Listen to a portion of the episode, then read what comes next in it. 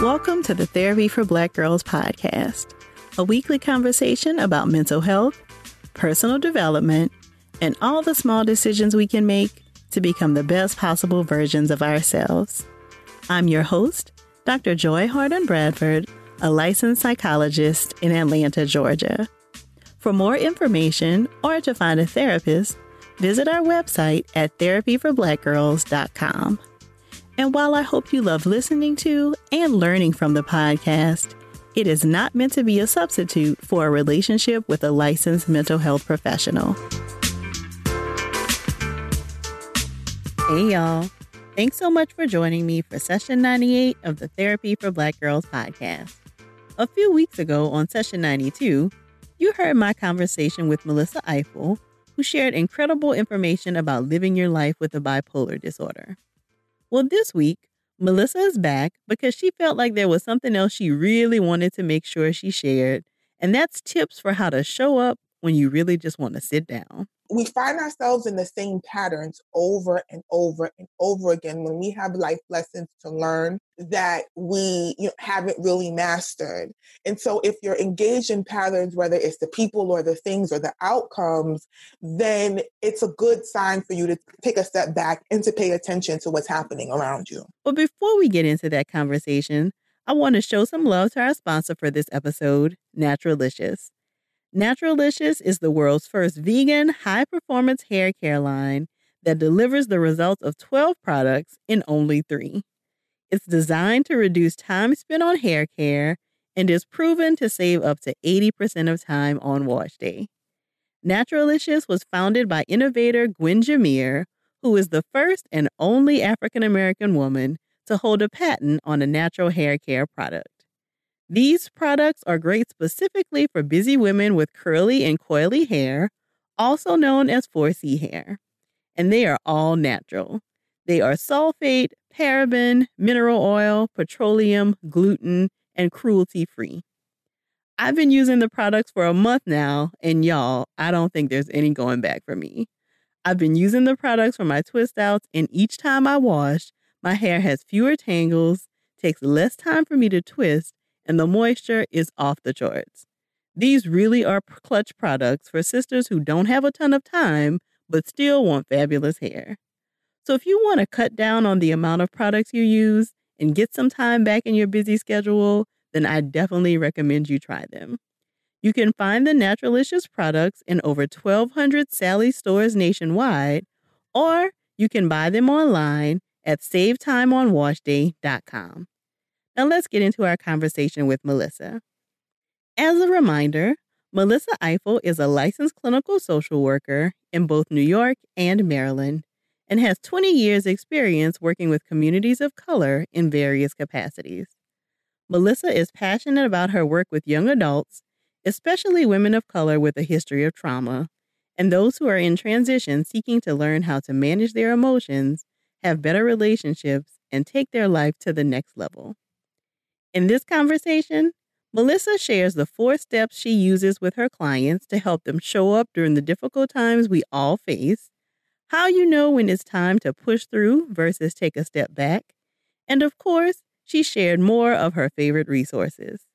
While you're listening to the episode, make sure to let us know what you think by sharing your thoughts with us on social media using the hashtag TBG in session.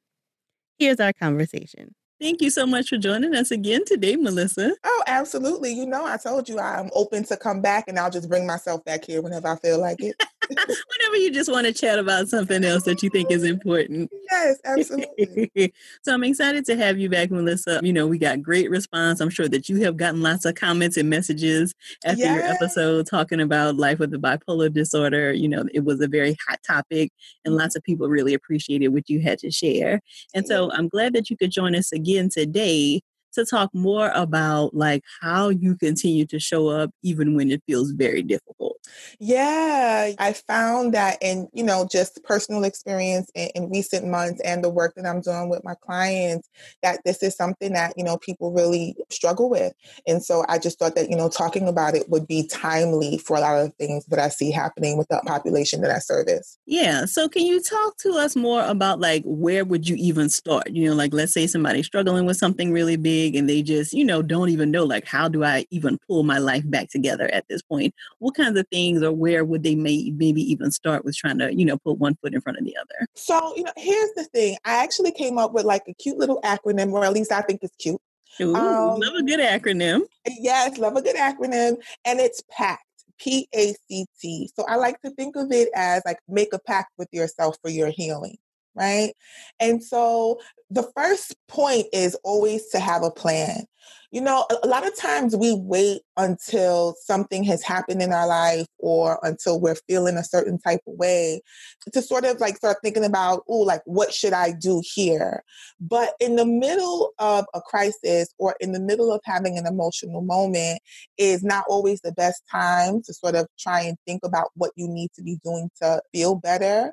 If you invest the time in just getting to know yourself on an everyday basis, right? Knowing the things that you know bring you joy in life knowing you know the things that are triggers for you like knowing like the things that you respond best to if you invest a lot of pre-work into um, developing your life that way then it you know, gives you the ability to develop a self-care plan that will really help you during tough times I'm really glad you said that, Melissa, because I do think a lot of time, you know, even there's the misconception that therapy is only for like the crisis times, right? Um, so, you know, when I hit red level red, then that's the time I need to call a therapist. And what you're really talking about is all of the things you could be doing ahead of a crisis to maybe even prevent a crisis from happening. Yeah, definitely. You know what was interesting to me is, is, is I recently read an article and I, I, can't even really think about where I saw it, but it was talking about the fact that they did this study about people who had attempted suicide and they interviewed them, and something like 50% of those people had no history of depression. They had no history of having a suicidal thought. It was just something that was impulsive because they were dealing with something in the moment and they didn't know what to do. And so we tend to create plans, you know, when we have these past experiences or if we feel like we anticipate that, you know, something might be happening, even if we have the wherewithal to do it then. But what we know as we get older is life will always be life. There will be something difficult that will happen at some point in life. There is never this point that you get to where life is just going to coast, at least not for most of us. So to understand yourself and to, you know, be so connected with yourself that you know what your triggers are and you know what are the best like interventions or tools to use during certain moments is the best way to assist yourself in recovering when life shows up. Not if it shows up, but like when it shows up. Okay, so you're encouraging people to go ahead and have a plan. And we talked about this on the podcast before, like a self care plan for how you're regularly taking care of yourself. And you're saying that that can be a really important part of helping you to manage any life stuff that will, of course, show up. Yes, absolutely. Got you. Okay. So that's the P. Yes, yes, that's the P. That's the P. Now, the A is for acknowledge. The other thing that I know for most of us is we don't like to feel pain. You know, pain is that thing that, you know, everybody is trying to escape, feel like if we're hurting, then it's something wrong with us. But taking the time to acknowledge your pain and to really get curious about your pain and, you know, see it as a, a clue for something that you really want to work on or shift or change gives you the opportunity to not try to push your feelings aside, but to do some work around what it is that is bothering you and to develop a sense of self or a life path that will also prevent these things from happening again. So I have found in my work, Melissa, that that is really incredibly difficult for clients to do. Like this whole idea of like sitting with the pain and getting curious, because that's not something that you know we're like typically taught, and it feels very uncomfortable. So mm-hmm. how would you encourage people? Like, what do they need to do to to even start trying to sit with pain? Oh, I think that's a good question. So, I think getting comfortable with discomfort is the first thing that I always encourage people to do. So, yes, sitting with pain is uncomfortable. It feels crappy. We want to push it aside. And I just think that from a societal perspective, we are well trained to not want to be uncomfortable. But if you look at the pain from a perspective of this is telling me something, and you can see that, okay, if I can set aside time to engage in it. I mean, obviously, you don't want to sit in it all day, right? You don't want to constantly be in, you know, gauging with your pain point all day. But if you can set aside time and safe space to be able to engage in the feeling, then you can actually come out on the other side of it. See, what happens when we try to push off this feeling of pain is we often dull other emotions and we miss out on joy, you know, happiness, love, because those things require a certain amount of vulnerability that will bring you pain as well. So the more you can practice getting comfortable with being uncomfortable, you know, sometimes, then it'll give you the opportunity, like when you have difficult times, to engage with your pain point, like even if it's for just short bursts of time throughout the course of a day or a week. Yeah, and I often think about it, you know, like let's say you get a headache, right? Like you might grab some Tylenol, but you know, to make the pain go away. But you also want to examine, like, okay, is there something that may be going on that is giving me that headache? You know, am Absolutely. I not drinking enough water? You know, like what kinds of things may be going on? And it feels like that could be similar for mental health, right? That you may use some of these coping strategies, right, to try to help minimize the pain, but you also want to sit with it to see, okay, where is this pain coming from? Right, definitely. Because you might grab Tylenol or you might grab something for a headache, but you know, if you're not paying attention to where the pain is actually coming from, maybe it's radiating down your neck or your arm, right? So it's the same sort of concept, absolutely. If you don't take the time to identify what it is that you're feeling, then you might be trying to like numb the feeling, but that's not actually the thing that you need to be paying attention to.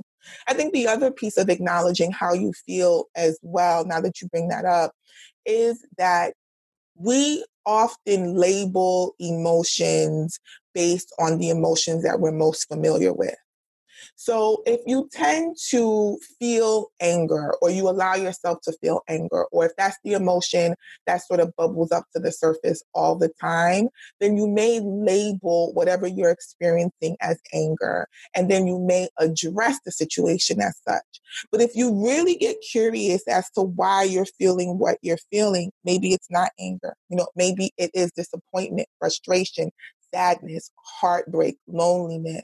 And if you don't get curious about that, like addressing being angry with someone is a different sort of conversation than addressing a loneliness or disappointment. Mm, that's a really good point, Melissa. I mean, because that then, of course, leads you to have to maybe have some difficult conversations with people, or do you need to like look at your boundaries? You know, so I think it feels like acknowledging the pain feeds into lots of different areas.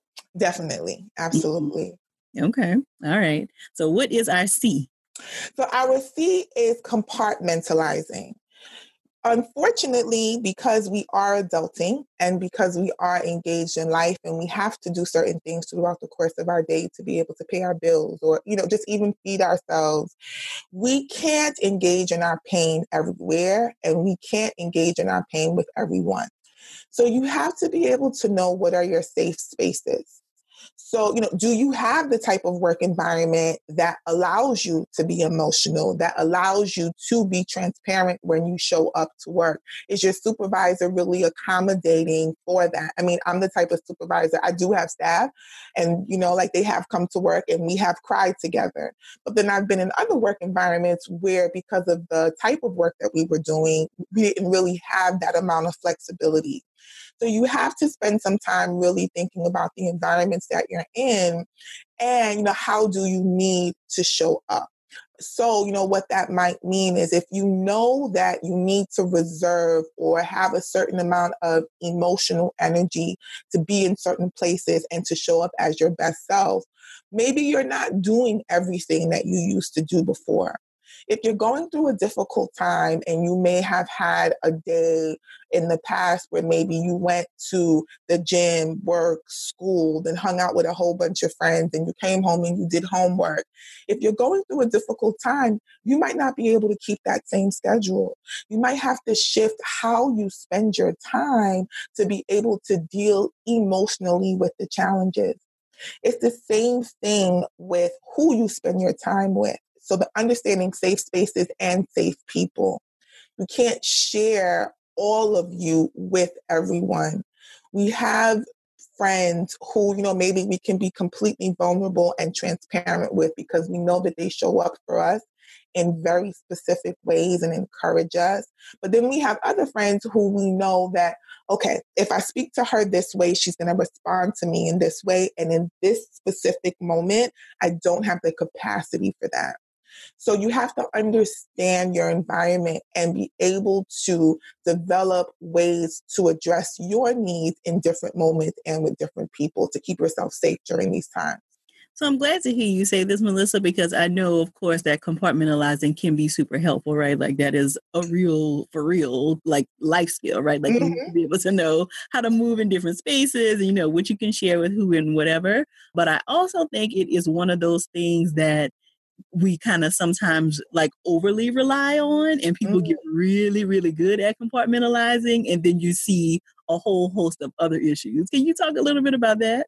Yes. So oftentimes people think about compartmentalizing and they stuff. Right. a real good job because they're stuffing their emotion away. So this type of compartmentalizing isn't stuffing your emotion away. It's not saying, well, I'm just not going to deal with this thing because I need to be present in these places. It's saying that I understand that there are different places and times and people who I, you know, can share with. So you're still making the choice to share. You're still getting curious about how you feel, right? You're still engaging in your self care plan. You're not ignoring it you know, you can't sex pain away. You can't drug pain away. You can't even be mad all day and then think that you're addressing your pain. So people think about compartmentalizing and they think that they're just like stuffing their emotions into this nice little box and closing it up and just putting it on a shelf. That's not compartmentalizing. What that is, is you're essentially in denial and you're trying to ignore how you feel. So mm-hmm. it's not that. We're talking about figuring out the places, spaces, and times to deal appropriately with how you feel so that you're actually working through your emotions in a safe environment and you're not further damaging yourself during this time because if you're you know, putting yourself in a vulnerable position at work and like work isn't the best place to be vulnerable, then you might be creating other situations that can just sort of exacerbate whatever challenges you're having. Got you. I think that's such an important distinction. You know, so you're talking about like, okay, I'm going to wrap this up and put it in the closet until I come back home from work. Not, I'm going to shove this all the way to the back of the closet until somebody finds this five years from now. Exactly. Exactly. you know, or I'm like carrying it with me, but I think it's in the closet. I'm walking around and it's actually on my back. And so I'm pissed off all day or I'm on the verge of tears all day. It's not that. We're actually addressing it, but we're addressing it in the best environment to address it. Yeah. So, can you say more about that, Melissa? Because I do think that that does happen sometimes, right? That you think that you have kind of either stuffed it away or you think that you are compartmentalizing it, but it's actually kind of leaking out. And typically, other people can see this more and clearer than you can. Yeah. I mean, you know, we all have triggers and we all have things that we're reactive to. And one of the questions I get, you know, very often is, well, how do I know I've healed? How do I know that my work is done? Like, when is this going to be over? And what I tell people is, you know, there is always going to be more work to do where we're all, you know, growing consistently and, and trying to figure out this thing called life. But if you find yourself in positions where you are having emotionally reactive experiences, meaning someone says something to you and you instantly get angry, or someone does something to you and you instantly have a response, and you don't even really know where that response is coming from, or you're so used to simply responding to situations, you don't even have the capacity to think about what you're responding to that is a good indicator that you still have some healing to do. You Got so, it.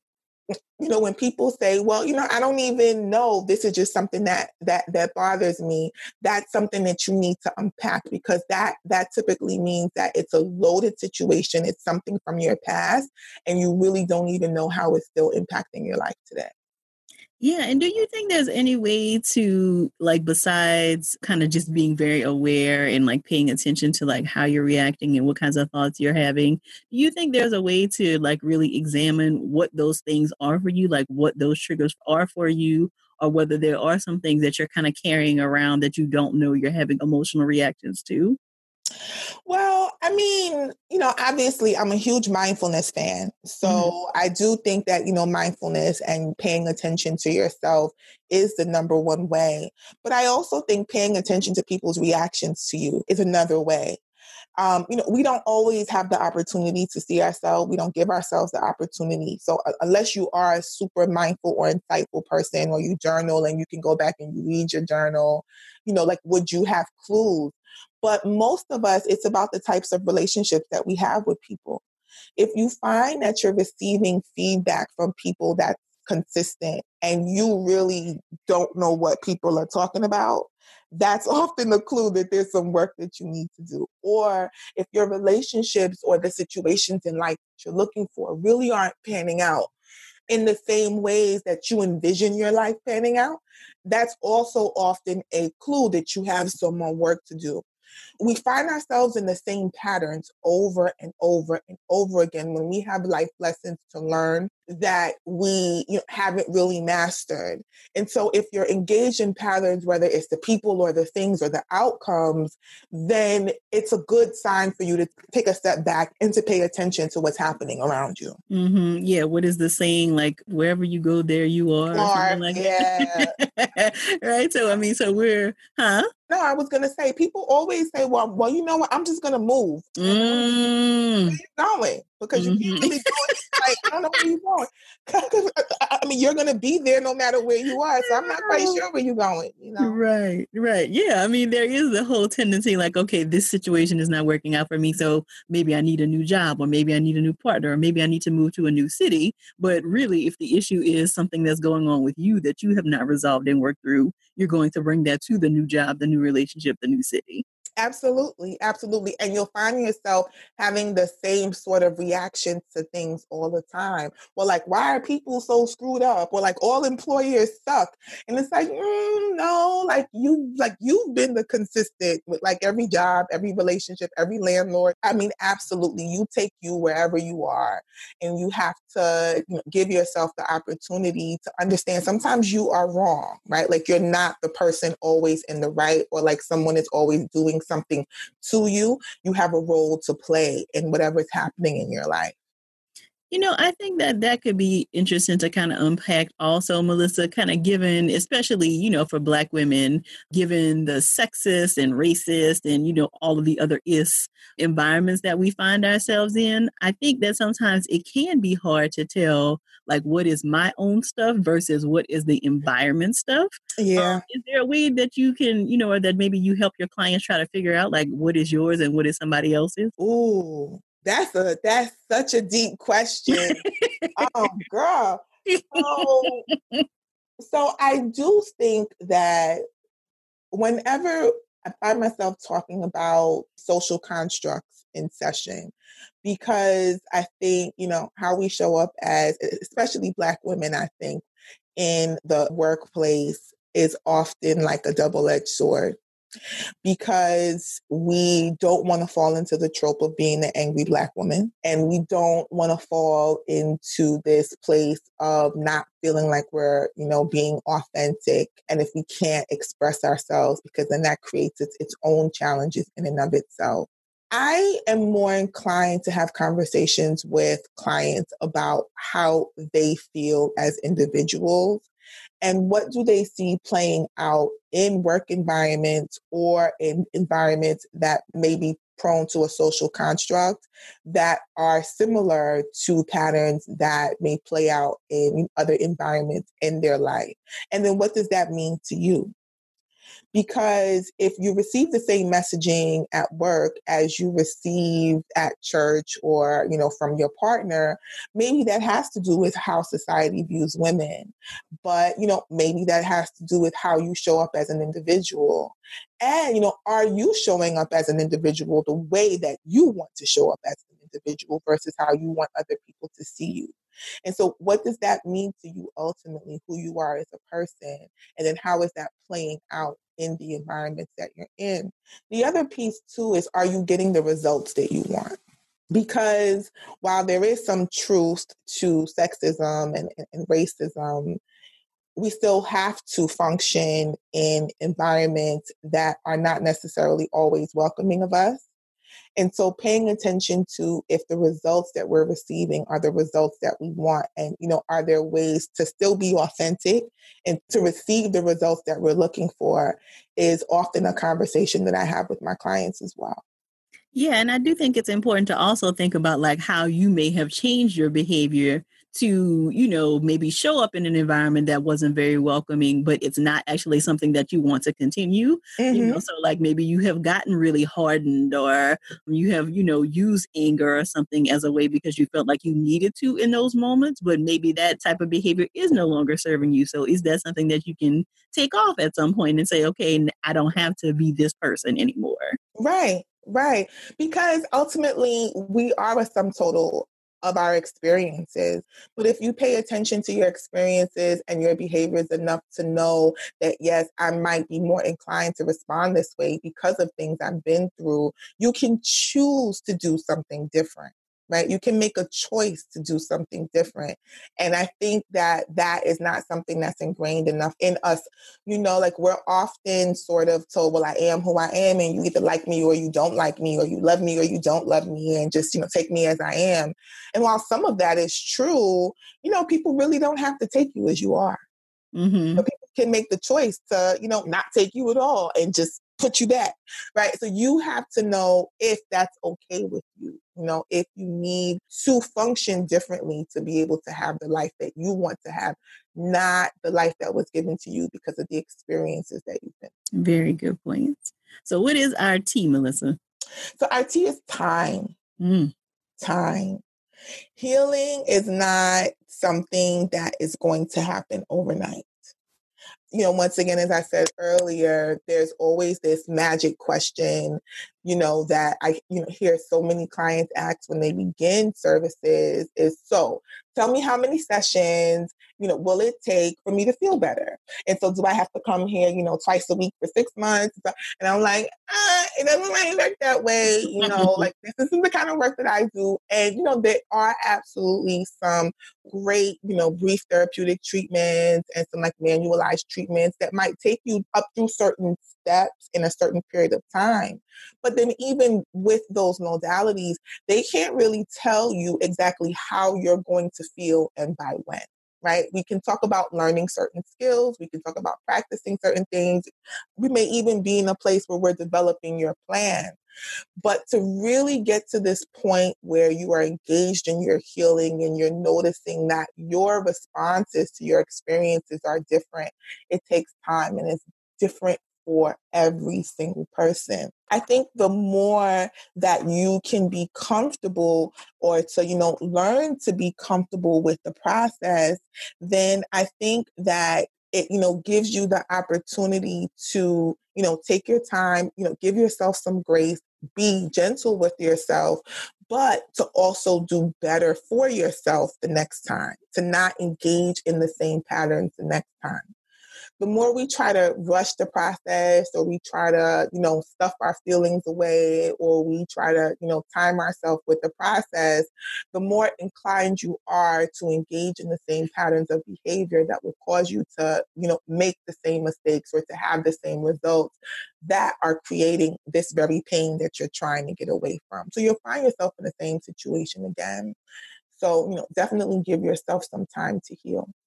Yeah, I really like the way that you put that, Melissa, in terms of giving yourself grace, giving yourself time, but also holding yourself accountable for maybe doing better the next time. Yeah. Uh, because I think when you go too far on either of those extremes, right, then you are not getting closer to the results that you say you wanted. Whether you are too lenient with yourself or too critical of yourself, then for both of those things, you're moving further away from your results. Right. Accountability is critical because we we're often so used to what we do and we do what we do and we know how to do what we do well that you know either we are overly critical as you stated you know or we can be so lenient with ourselves because it's that place that we feel most comfortable because we don't want to be uncomfortable. We don't want to feel you know that we're you know not understanding our own path in this moment. And so what that does is it you know uh, allows us to kind of go back to what we used to do. And yeah so we have to hold ourselves accountable for doing something different and for doing the work right? For you know for being mindful about our reactions engaging in our plan and for doing the things that we know we need to do to move forward in our healing. So this is incredible information melissa but i'm also thinking of like what's the line so i do think it's really important to like make a plan like you said and you know we still have to show up for life even though it's difficult but i do think of course that there are times where like you just cannot even get to that place right? Like so you may need to consider like a leave of absence from work or you need to consider taking a semester off. Can you talk about where that line would be? Like how do you know when to make this plan for yourself and when you maybe do need to take a break so I think we should all have a plan consistently about what we need, you know, when we um, know that we respond a certain way to difficult times. Like, for instance, I recently went through a lot of life transitions. It felt like all at the same time. Basically, as I worked through my own um, processes with these transitions, I had a particular day where I was instantly triggered by something. I mean, literally, I had a moment, I saw someone and I was angry. I was angry. But because I have a good friend, I know that this is someone I can talk to when I need support. I know exactly who to call. I knew exactly what to say. I knew how she was going to respond. And within minutes, it assisted me in resolving a moment that in the past for me, like really would have sent me on a spiral throughout the course of my whole day right? So I think that we all should have a, a plan. We should all know basic things about ourselves and support systems that we need to be able to make it through you know, like there are times when you need to disconnect. And there are times when you need to take time for yourself so that you can really, really focus on your healing. And the thing about that is functioning. If you absolutely cannot function, like your mood is so low that you're not able to get up out of bed. You're not able to take care of the basic necessities that you need. And you can't even really put one foot in front of the other. Then you might need to take a leave of absence. You might need to call in sick on a particular day. You might need to, you know, take some time to regroup. And that is also okay. That is also something that can be a part of a plan for you. Because if you don't have enough savings, if you don't have any sick time, if you don't have a job that allows you to take any kind of medical leave, then like that can create some barriers for you.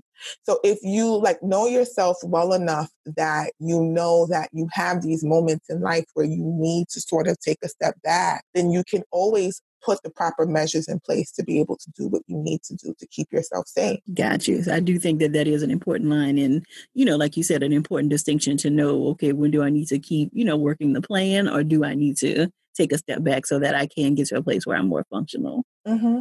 Yeah, yeah, definitely. You know, and I mean, everything really works together in tandem too. I, I think we tend to think about things from a perspective of like all or nothing.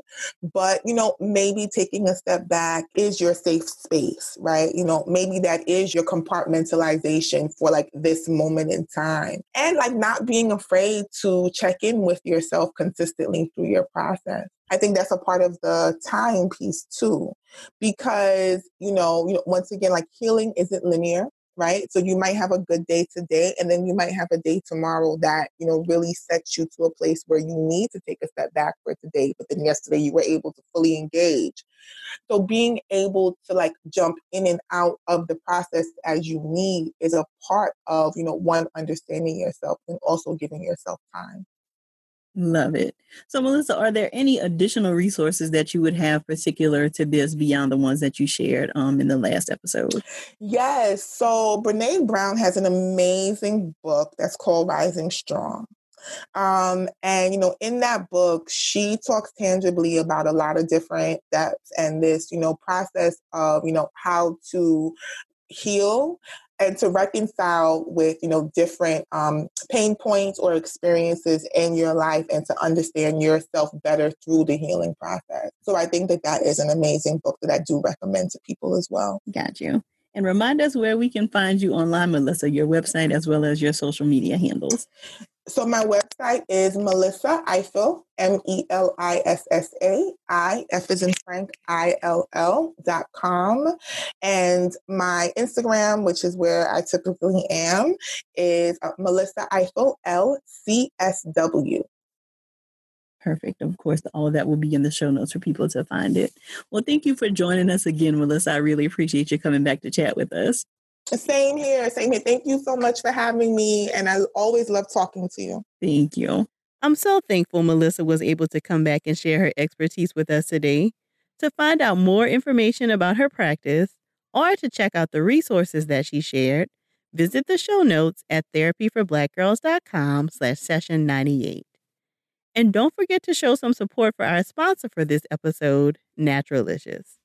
It's the world's first vegan, high performance hair care line that delivers the results of 12 products in only three. You can find the products in over 1,200 Sally stores nationwide or online at savetimeonwashday.com. Remember that if you're searching for a therapist in your area, check out our directory at therapyforblackgirls.com slash directory. And make sure to visit our online store at therapyforblackgirls.com slash shop, where you can find our guided affirmation track, breakup journal, and your Therapy for Black Girls sweatshirts and t-shirts. Thank y'all so much for joining me again this week. I look forward to continuing this conversation with you all real soon. Take good care.